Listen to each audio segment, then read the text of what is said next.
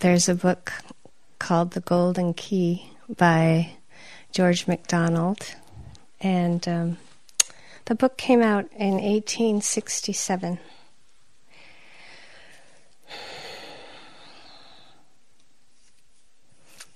And this is the beginning of the book. there was a boy who used to sit in the twilight and listen to his great aunt's stories. She told him that if he could reach the place where the end of the rainbow stands, he would find there a golden key. And what is the key for? the boy would ask. What is the key of? What will it open? That nobody knows, his aunt would reply. they have to find out. I suppose being gold, the boy once said thoughtfully, that I could get a good deal of money for it if I sold it. Better never find it than sell it, returned his aunt.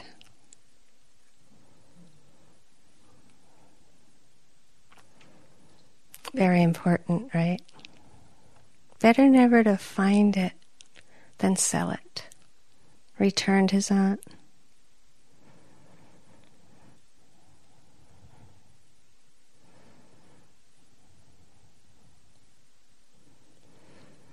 It said that the teachings are so precious we could never put a price on them. Better never find the teachings than sell them. Because we find, we search, we look for peace. it's like um, something deeper than life and death.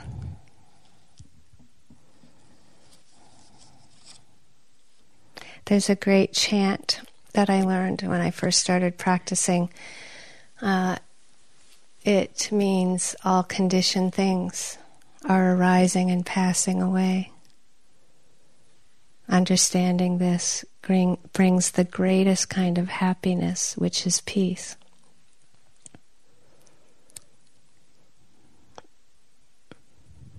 It's a beautiful chant. Anicca Vata Sankhara Upatuwa yadamino Upakituwa niruchanti desam upasamo.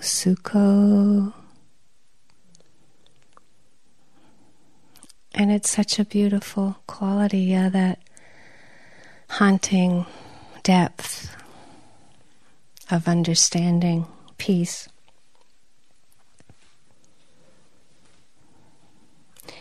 My mom died when I was young, very young, and um, but she was sick for a long time, so I didn't know her when she was well, really. and uh, uh, it was just a, a subject that wasn't discussed on top of everything else. Um, and there was a wake, but I didn't know what a wake was. I didn't know what was going to happen. And when we went in, um, my sisters and dad and were in this other room, and I just kind of wandered into this other room that no one was in, and that my mom's casket was there, and it was open. Um, and it was such a shock, and uh, I was very inquisitive, so I went up to the edge, horrified because, you know, they had all this makeup on her and she had been so sick for so long. It was very upsetting to me how she looked. And then um, I touched her, which uh, is probably one of the reasons I'm sitting up here. Because it was like. Uh, it was such a um, powerful moment. It was just like they say in the text, you know, it's like it was. Um, I knew it would happen to me. I knew it would happen to everyone who lived. It was like, um, and it was like such a shock. Um, because it was her body was so cold. That was, you know, it was that coldness of her body. Um, and I knew then, I knew that like I would be different from everyone that I knew, my friends and family, because my sisters, my older sister didn't even notice it. And my middle sister, I don't know what happened, but um,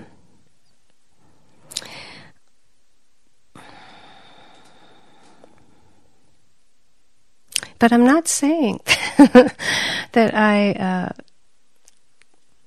even remotely accepted it. I'm not saying that. I'm just saying it had this impact where I, I just was. Um, the impact just made it the most important thing for me to find something deeper than life and and death. That's what I say. It had that impact. That that was the mo- only important thing and the most important thing. Uh, and like I said, I don't. I wouldn't even say I remotely accepted it. Um, and her grave is in this beautiful place outside of Boston, and a, a most beautiful, beautiful graveyard. And um, it's a very long story that I could tell some other time, kind of hilarious, but no one in my family ever visited it, uh, which is interesting. So sometimes I go when I'm in Massachusetts, uh, and I hadn't been for a while, and I went this year uh, after teaching in Ottawa, uh, and the trees were all in their majestic colors because it was autumn. And for the first time in my life, um, I was able to sit down there. You know, for me, it was always sort of drive in, run up there, say hi, thanks for the big impact, you know, thanks.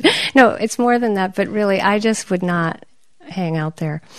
And this year, what I noticed was I sat down and then I got up and I wandered around. And then I went over and I sat down. And I just really appreciated the restlessness. Like I'd never stayed along to, I never stayed long enough to notice how hard it was for me. So you notice, like, if you stay in the hall long enough, you might notice that something might be hard for you, right? Like, it's like I, I trusted the pace for myself. I never forced it, but I like to visit, you know, every couple of years. Um, and what was amazing was that when I wandered, I found this grave of this kid I knew in elementary school. And I knew her mom had died of cancer young. And here it all was there. She was she had died recently and it was so moving. You know, I haven't seen her since sixth grade. But I felt like she was right there. And that somehow seeing that seeing that kind of lineage, I went back and I really felt for the first time I could talk to my mom a bit. Very wonderful. And I'm not saying I'm finished with this process, but it was, um, I think for us sometimes it's really nice to see the shifts in whatever, whatever we're working on. Um, in Honolulu, if you fly internationally, there is a window display of um, there is a window display of a huge nautilus. And it's you know it's cut so that you can see into it. And I've always liked going to see it, but I hardly ever get to go. But if you if I go to Burma, I get to go there. And this year I went and looked in there, and you can see the beginning, the very center of it. the The spaces are very tiny as this being journeys through time. Right? It's a little snail that's and there's little teeny spaces, and then it goes around again, and the spaces are getting bigger, and then it goes around again, right, and the spaces are getting bigger and bigger, and that's the great part of being on the journey. On this journey, because the whole idea is that you might feel like you're just going around the same stuff, right? You know, and you're and you're saying I'm still dealing with this. Well, I still honestly I still haven't totally accepted that my mom died then. but I was really young, you know, and it's been the main teaching. But wow, you know, look at that space that happened. Yeah, and that that's so important for all of us. That space that we start to see that it actually is happening.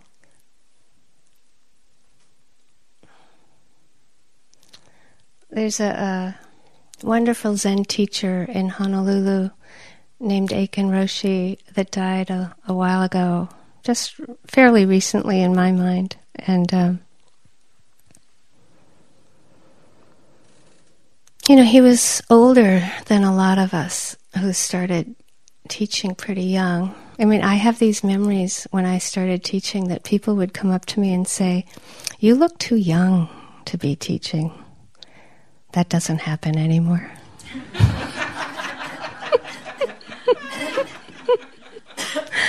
Aitken Roshi was way older than us, you know, and uh, when he was in his 90s, I'd visit him, and um, you know, when you're, I don't know what, maybe I was 50 or something, but, you know, 90, that seems pretty far away, right? Right now, 90's looking closer. You know, it's, you know, it's like, whoa, right around the corner. But then it, it still seems far away. And I said, Roshi, how's it? How is it? You know, it looks kind of hard. you know, he was physically hard. And, and he said, the view is breathtaking.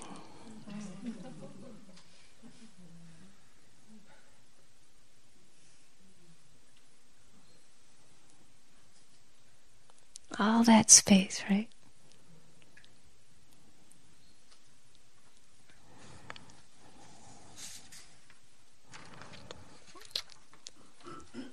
Mahasi Sayadaw um, said once, I heard him say once, um, that full enlightenment is no more desire for existence and no more desire for non existence.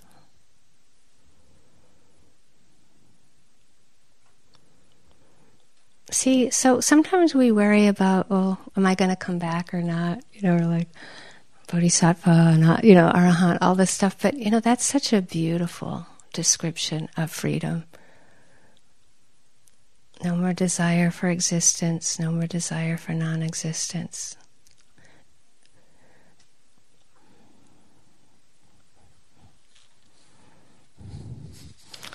It's really not taking a stand.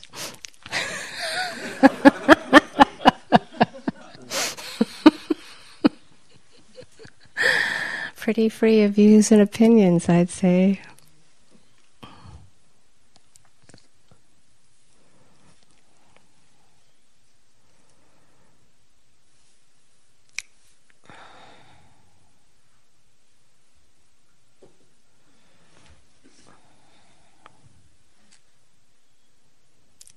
This is um, from Ulf Merbold from the Federal Republic of Germany. He was an astronaut.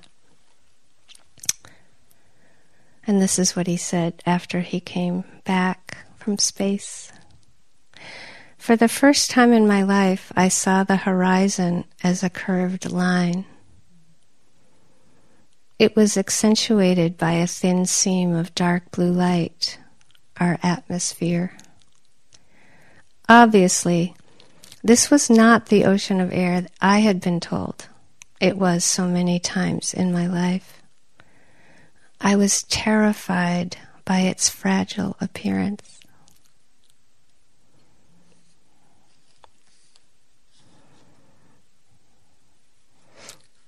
I think those descriptions often of astronauts coming back to our planet, you know, it's like that sense of um, knowing that our body is the earth, part of the earth, and the earth is our home, uh, and and um, and yet to get to know it, you know, is is very similar to this experience he's describing. All of a sudden, we might go, "Oh, you know, we might bring our attention to our hands, and there's the concept hands, but then there's the reality of it, really. There's the words, but then what's the what's the present time reality, the truth? And it's so different. And sometimes that's exhilarating, and sometimes it's terrifying.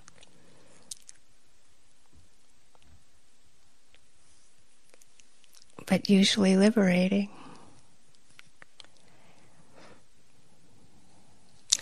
This is from Alexei Leonov from USSR at the time.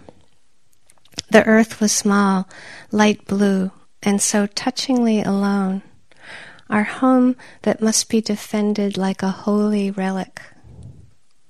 The earth was absolutely round. I believe I never knew what the word round meant until I saw Earth from space. So simple, yeah, but just you think of the word round, um, and this is what I've often noticed. If you read any of these vignettes from the astronauts, I mean, one of my favorites, I don't have it written down, is I don't know, remember his name, but um, you know, he was he was one of the first that went outside the capsule, and you know, he had that little umbilical cord out, and he was out there, and you could hear it you could hear his voice, you know, talking to the guy inside. He, it was just this like, oh, you know, was, you could tell he was just like, oh.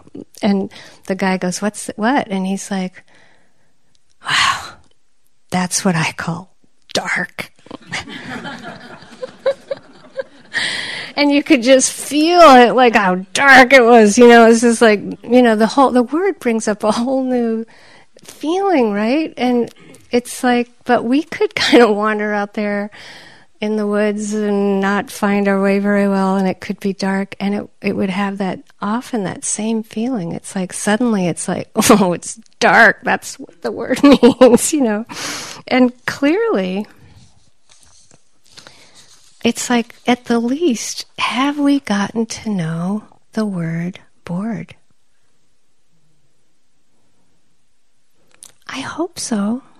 If you haven't gotten to know the word bored this retreat, wow, what have you been doing?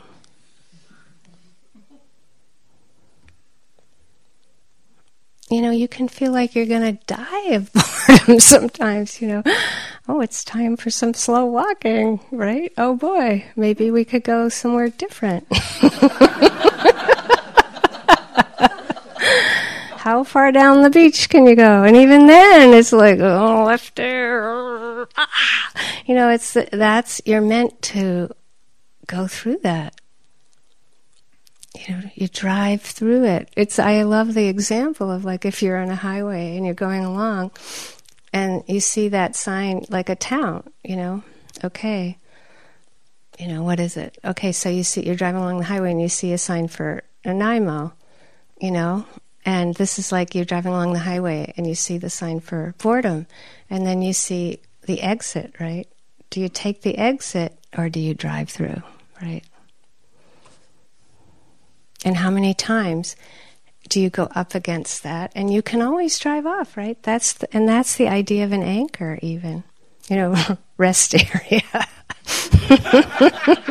Gasoline, right? You know, refreshment. You know, it's like rest, but healthy rest. In this case, you're developing an anchor that so that you can take a break, so that the rest builds energy.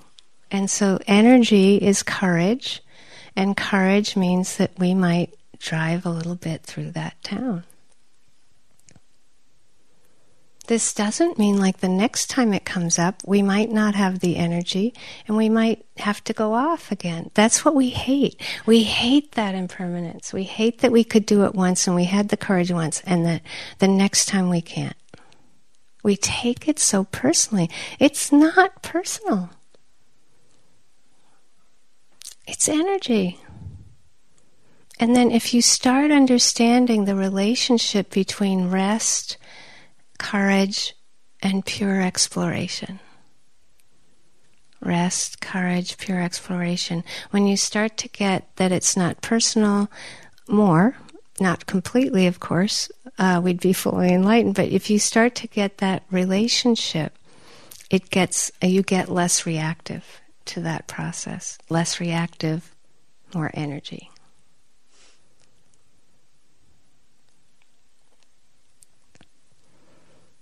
You know how we take these um, little breaks, say fantasy, um, and maybe it's like we're planning how to redecorate our house. It's like whatever it is, it's something you usually like to do. You know, it might be that you're planning a marathon if you like to run, or, you know, however we are. You might be writing a poem or something, but when you find yourself doing that, at least notice it. At least notice that that means that usually the energy was building. It's just like a balloon that's getting filled with air. And it gets uncomfortable. And rather than be a little uncomfortable and know that we can use that, why is it getting uncomfortable? Well, because it's gonna, we're gonna go into unknown territory because the next moment is always new. The next moment is unknown. So we're getting enough energy to kind of like maybe be able to like not be caught in thoughts about the past or future. We've we've connected, sustained the intention non-conceptually.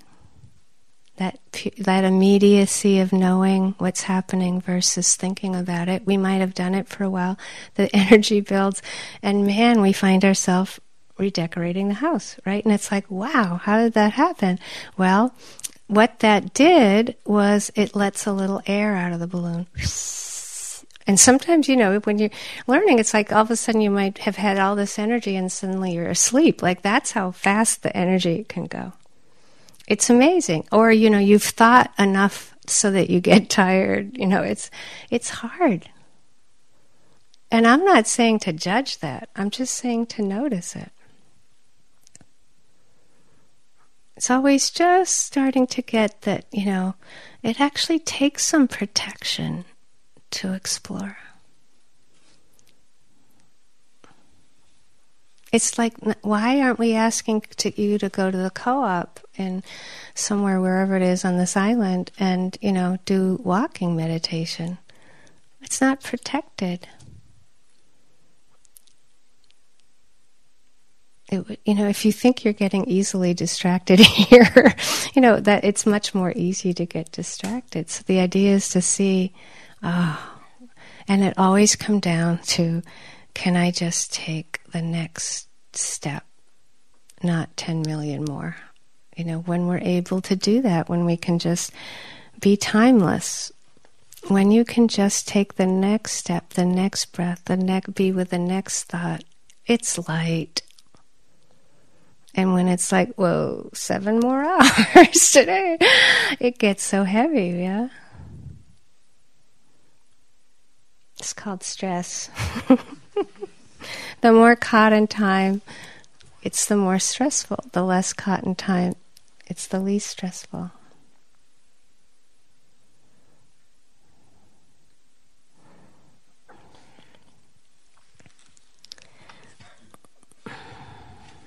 So, say we were going to bring our attention to the movement of the breath at the belly. And say our attention was with sound and the attention was more open. We describe that as like a more macroscopic lens.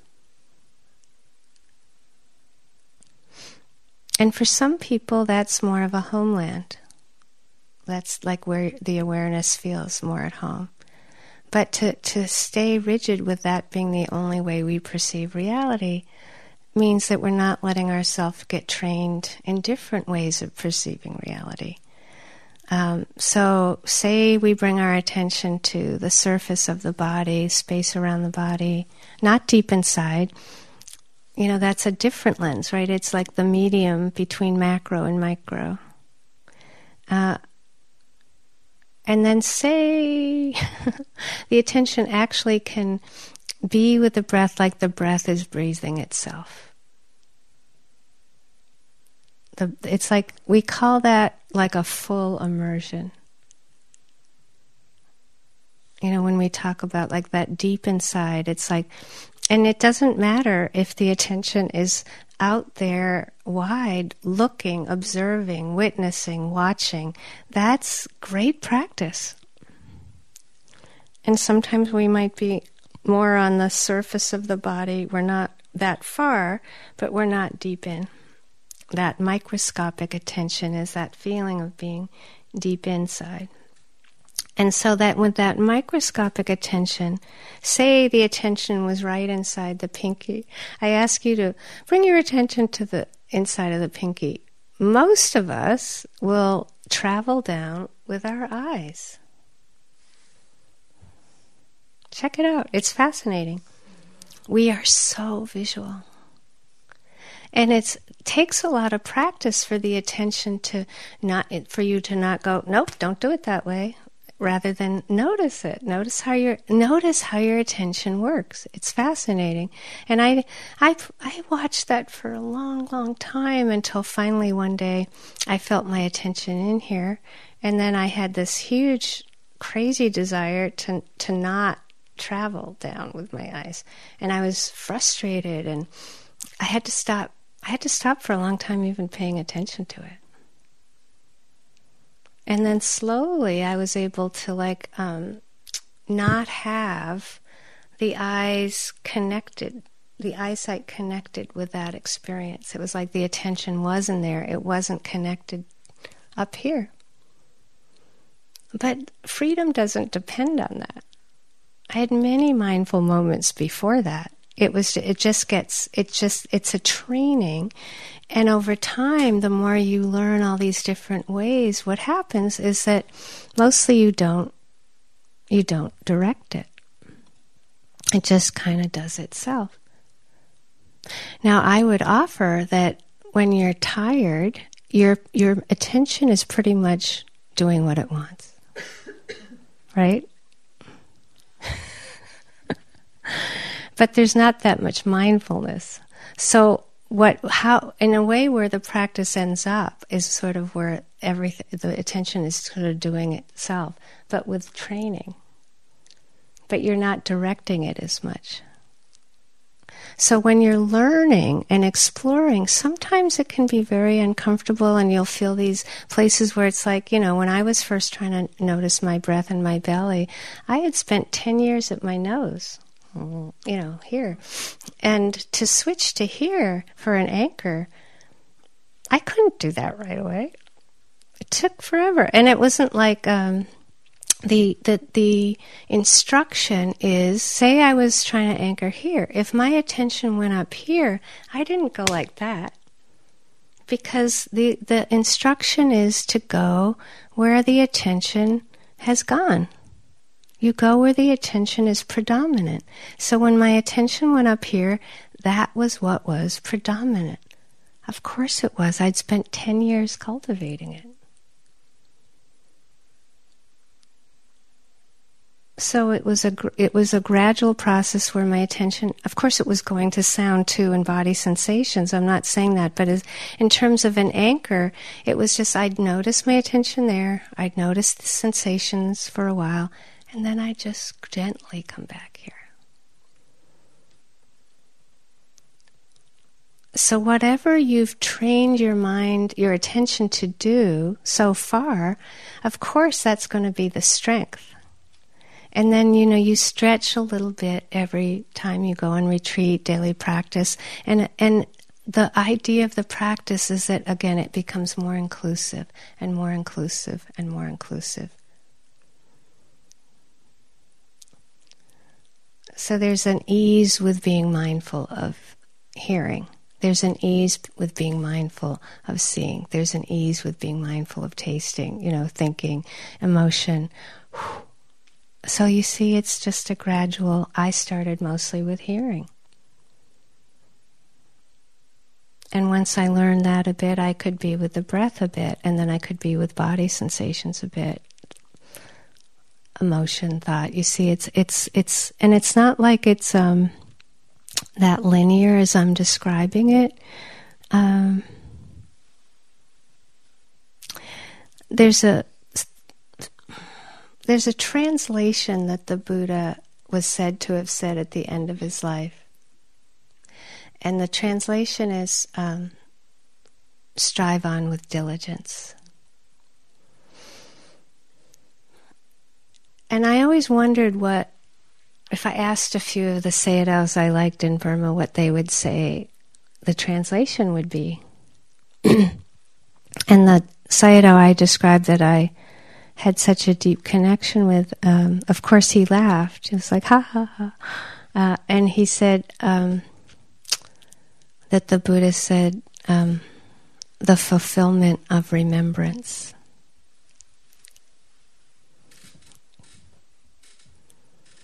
That's a very different translation.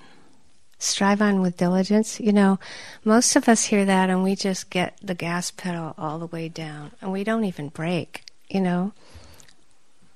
We just, we're just really good at pushing.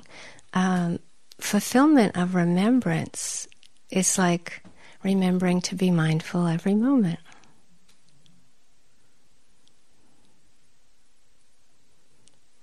The fulfillment of remembering to be here. So we might hear all kinds of things, but then again, it's always good to remember that it's that simplicity sometimes when it, you know, when you're practicing, at the least, it's just remembering to be here, remembering to be here, remembering to be here remembering to be here, the fulfillment of remembrance.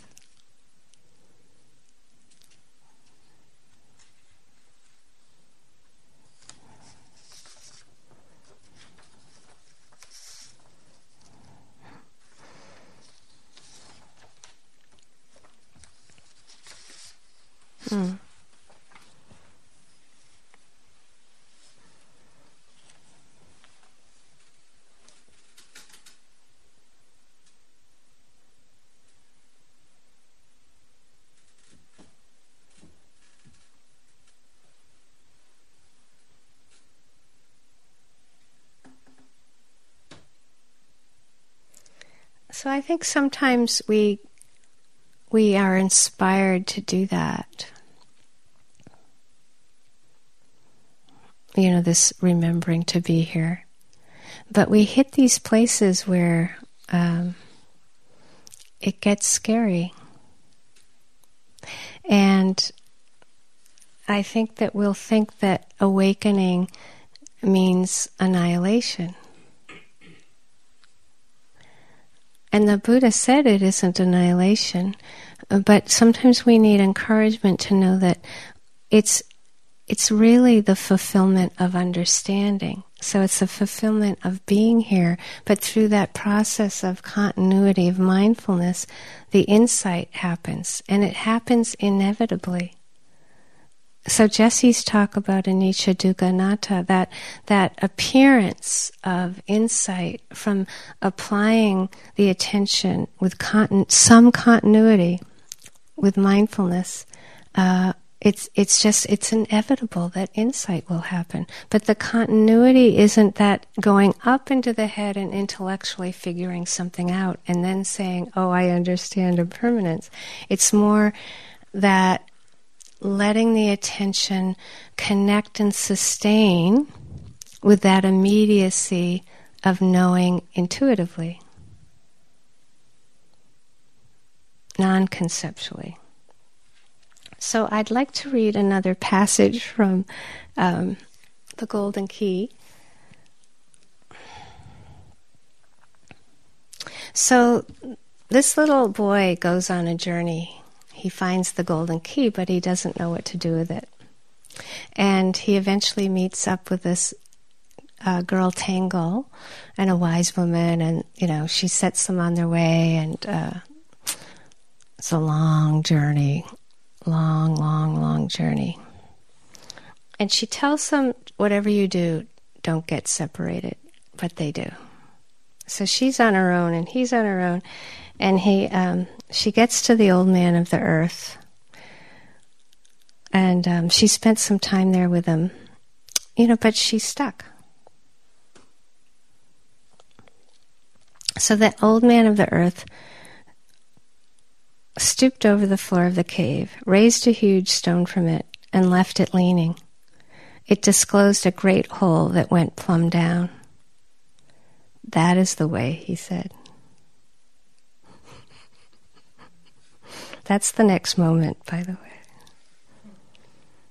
The unknown. That is the way, he said. And she said, Tangle said, but there are no stairs. And the old man of the earth said, You must throw yourself in. There is no other way.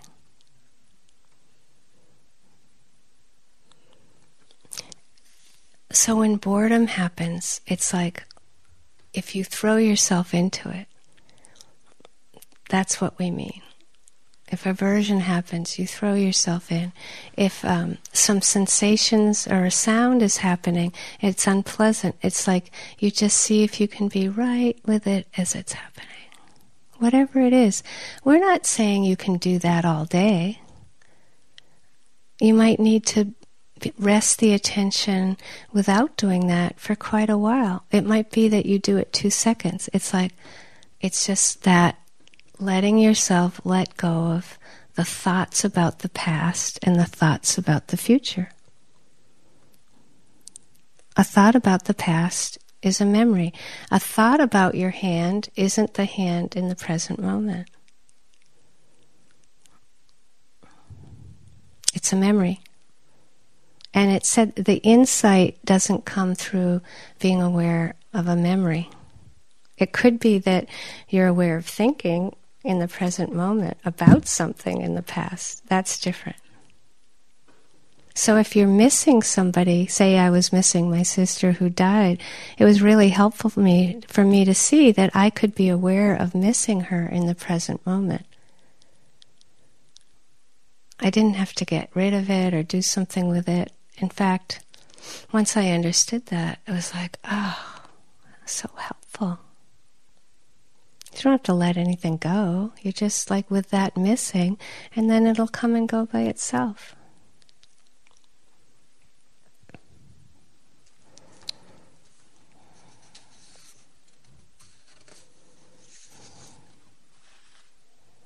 And I think we get afraid, you know, when we, we drop into a deeper kind of truth, that it's going to last forever.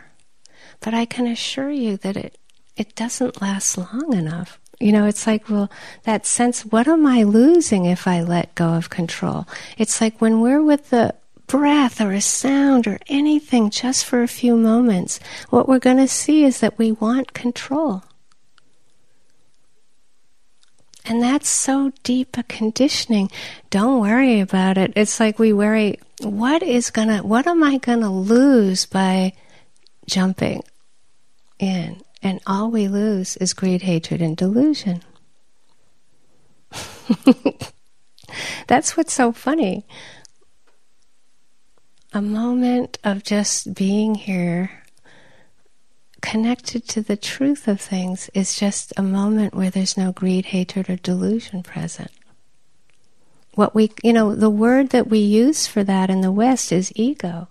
So we think we have to let go of the ego, but that's absurd. What we would call ego is greed, hatred, and delusion. And it's helpful to have a healthy, healthy way of being in the world with an ego. But, you know, when we define our terms, I think the word ego just doesn't even make sense from that context. So you're not getting rid of anything. You're not getting rid of sound, sight, smells, taste, touch, thoughts, emotions to be liberated. So that fear of losing something, all we're doing is gaining peace. We're gaining a full understanding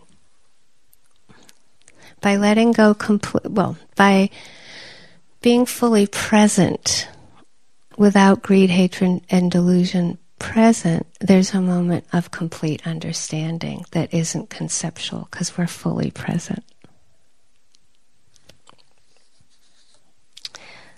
Another way one could say this is um, this is from Sri Nisargadatta Maharaj from the book I Am That. Imagination based on memories is unreal.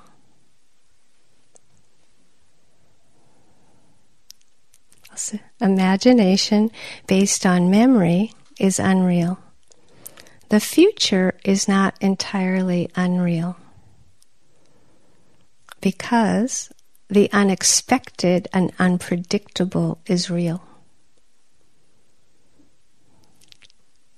So, in other words, the unexpected is real, which means the next moment, that being unknown, that exploration is what is true for us. That is the way. So, hence, whatever metaphor one can use for that, it's like that's why there's a beautiful metaphor is that there's no stairs, because of course the stairs would be based on memory, right?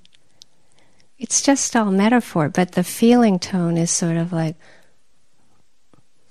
you just you just get here. One step. It's great.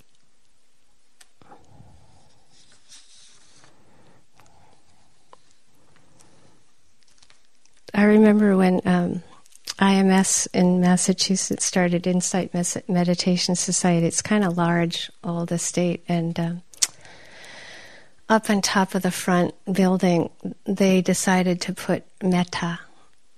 So when you look, you, you know, you see pictures. There's a uh, word metta up there, and um, I used to always used to think they should put "don't know mind." don't know mind. It's just not knowing what the next moment is going to be is such a relief.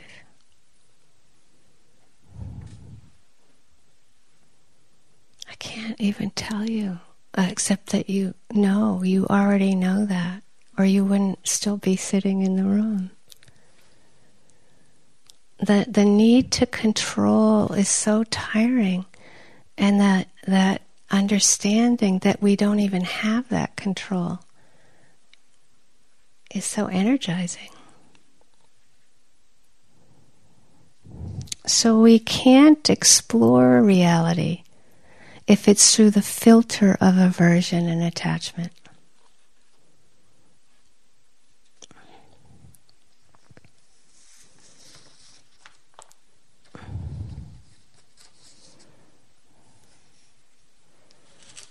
And there, it's very important to understand that we have a pretty deep wiring that pain isn't okay. Pretty deep wiring, so that you know, look when there, when you look at wanting, desire, or not wanting aversion, they're just two sides of a coin. They're just that attempt to control what we can't control. But it's, you know, it's just to remember, you know, look at how many fully enlightened beings are wandering around. Can you count them on your fingers? No. Do we want to be free? Yes. So, just to get that sense that the Buddha called this swimming upstream, it's swimming upstream. And yet, when we get a glimpse of the truth, it has such impact. It has such impact that we're willing to put ourselves through this because we know there's no other way. I'm sure we've all tried it. I certainly have.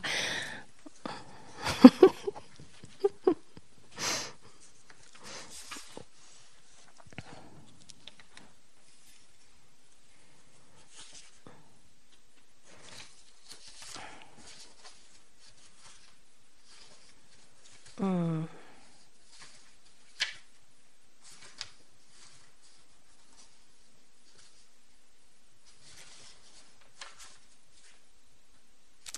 Let me see if I can find this. Maybe it's.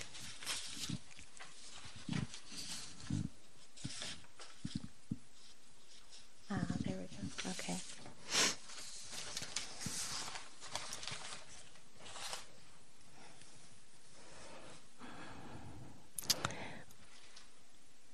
I moved to Hawaii in 1983 from Massachusetts, and when I um, was invited to the Big Island to teach a weekend it was a few years after 83, but I remember when I was driving, um, I, I was being driven north from Kona, and I first saw the mountain Mauna Loa.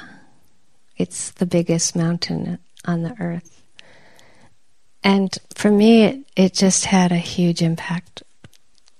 Like I, I knew I, I felt home. You know those feelings sometimes where you, you you're somewhere and you know, oh, this is where I feel at home, and that's that's how I felt. I think it was maybe at least twenty more years or more that I I moved there, and I've always seen that mountain as something. Um, beautiful and inspiring, uh, incredible from a distance. It's just magical. Uh, and last year, I, oh, plus I've always wanted to go up there, but never had the opportunity. And you can drive up to, uh, I don't know if it's 10,000 feet, but hardly anybody does. Everyone goes up the other mountain, Mauna Kea, um, it's a better road, and you can go all the way to the top. And there's um, a visitor center where you can look through telescopes. And this other road is quite obscure and not very windy. Anyway, um, so I have this visual image from really far away that has been very deeply inspiring for me. And uh, so, you know, got out of the car.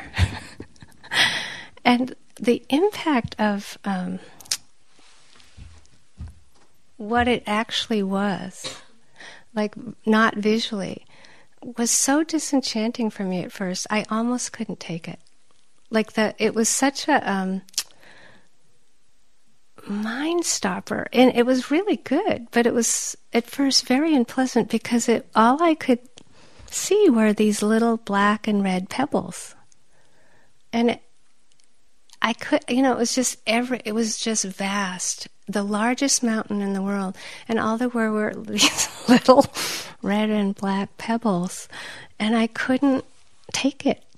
And no, really, I was like, no, oh my beautiful mountain, you know. But it was, um, I'm not sure I'm getting across what it felt like, but it, uh, it's kind of like when you say you brought your attention to your tongue, really, not with food in your mouth, but like you know how we like eating and we like the pleasure of eating certain things, but if you you know, and we we depend totally on our tongue for taste, but if you actually let go of the word tongue and you let go of the whole idea of eating and you just bring your attention to the sensations there, it's the same thing.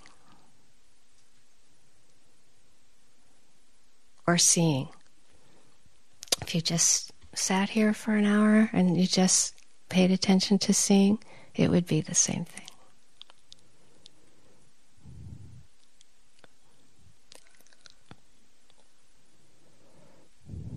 And there are so many levels of this. It's like the um, part of vipassana practice is there's stages of disenchantment with reality so that you start learning that you're getting caught, you're getting hooked to things um, that if you investigate them, uh, they're really disappearing particles.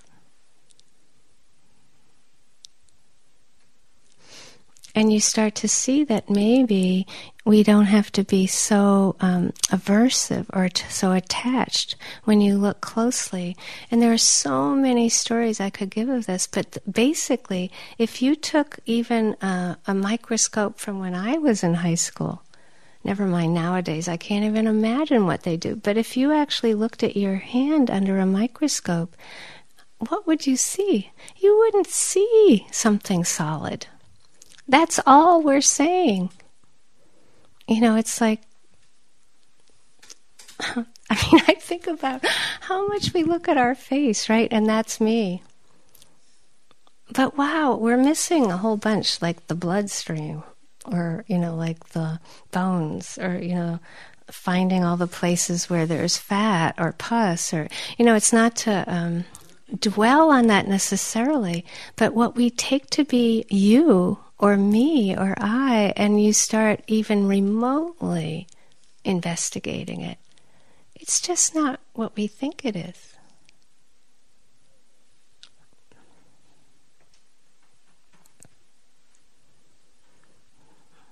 The goal of that is to be free. The goal of it is to be peaceful. hmm.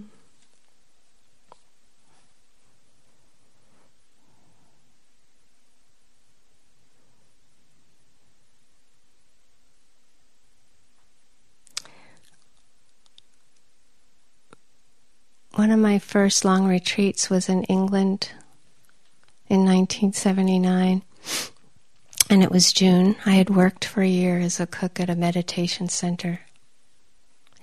Uh, and I had this idea that June in England was going to be kind of warm and nice, but it wasn't hot. So I didn't come prepared for the weather at all. And then I have a lot of allergies, and I, there were rugs in the buildings that were all kind of wet and mildewy and moldy and I was so allergic. I can't even tell you. And this was a big deal that I was at this place. Um, so I started trying to sit outside, um, which didn't work. So then I found this abandoned building.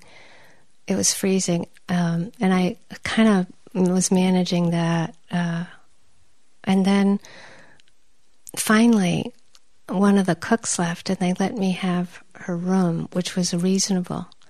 Um, there was only one glitch. There was one bathroom for everybody, and the room was right with a very thin paper wall. The room was right next to the bathroom. So I heard everything. I'm not kidding. I mean, it was just like I knew everybody's everything, you know.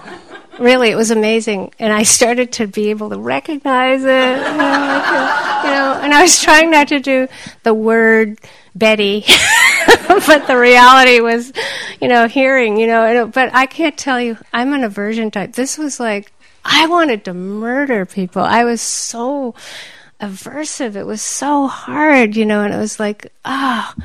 but I really had no choice it was raining and you know i just didn't have anywhere to go. So what i'm trying to say is that i wasn't able to maintain um, just hearing. But i i did for a few moments. And that experience it was just when this toilet was flushing. And instead of toilet or me or you know whatever. It was just like it really was just texture. It was just texture you know disappearing slowly. And it had it's like totally liberating. And i couldn't maintain it after that like it was like a peak experience. I had a glimpse, and you know, like that was enough for that retreat for me. Um, it was hard, but it, I had this glimpse of like what was being said. Now I wouldn't choose to do that again, right? I wouldn't. You don't go looking for that much trouble, but I have to say that often, for me, um, it's it's been something I've been struggling with something difficult, and there's that feeling of it. Do, it might be falling in or totally connecting. It doesn't matter. It could be that you're feeling very settled back. Everybody's a little different in terms of how that might kinesthetically be experienced. Could be there's some relaxation that happens behind the eyes. Really, it it's unique for it's unique for each of us but it's that sense that somehow you know we've gone deeper than the pleasure pain syndrome. And it's possible. See this is what's hard for us to realize is that it's possible and we never know and we already know that. I can say it, but we already know you never know.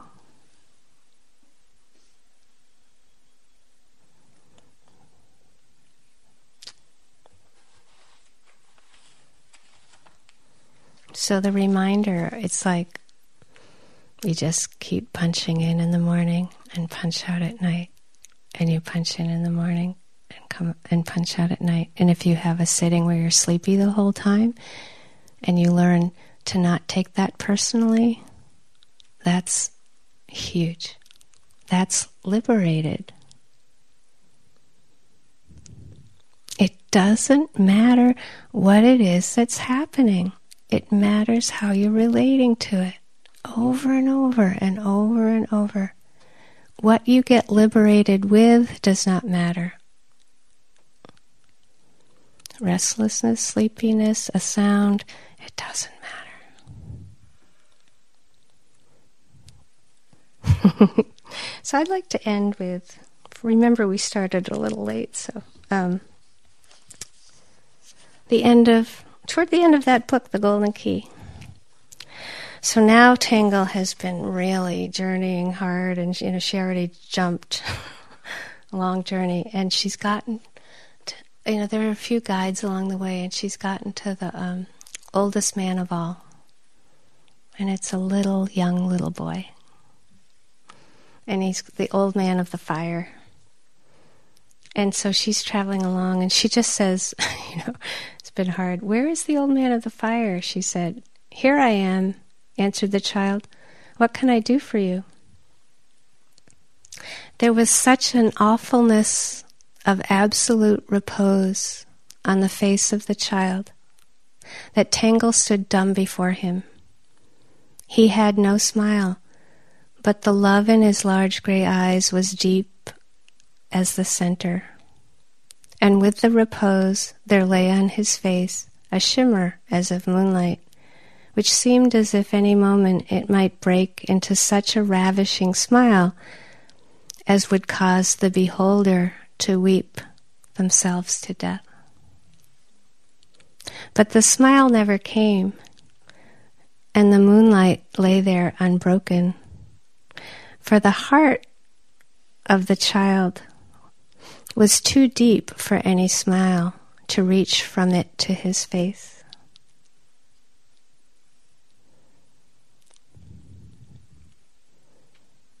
Very important, for the heart of the child was too deep for any smile to reach from it to his face. Are you the oldest man of all? Tangle at length, although filled with awe, ventured to ask. Yes, I am, I am very, very old. I am able to help you. I know. I can help everybody.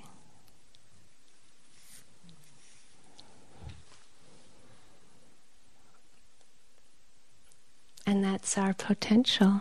That's that liberated heart. It has that fragrance that can help everybody.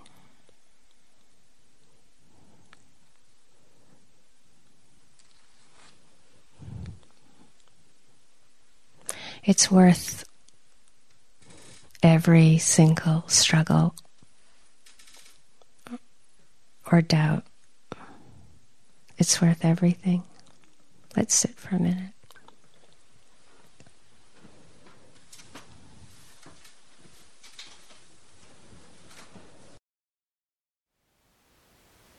Thank you for listening. To learn how you can support the teachers and Dharma Seed, please visit dharmaseed.org slash donate.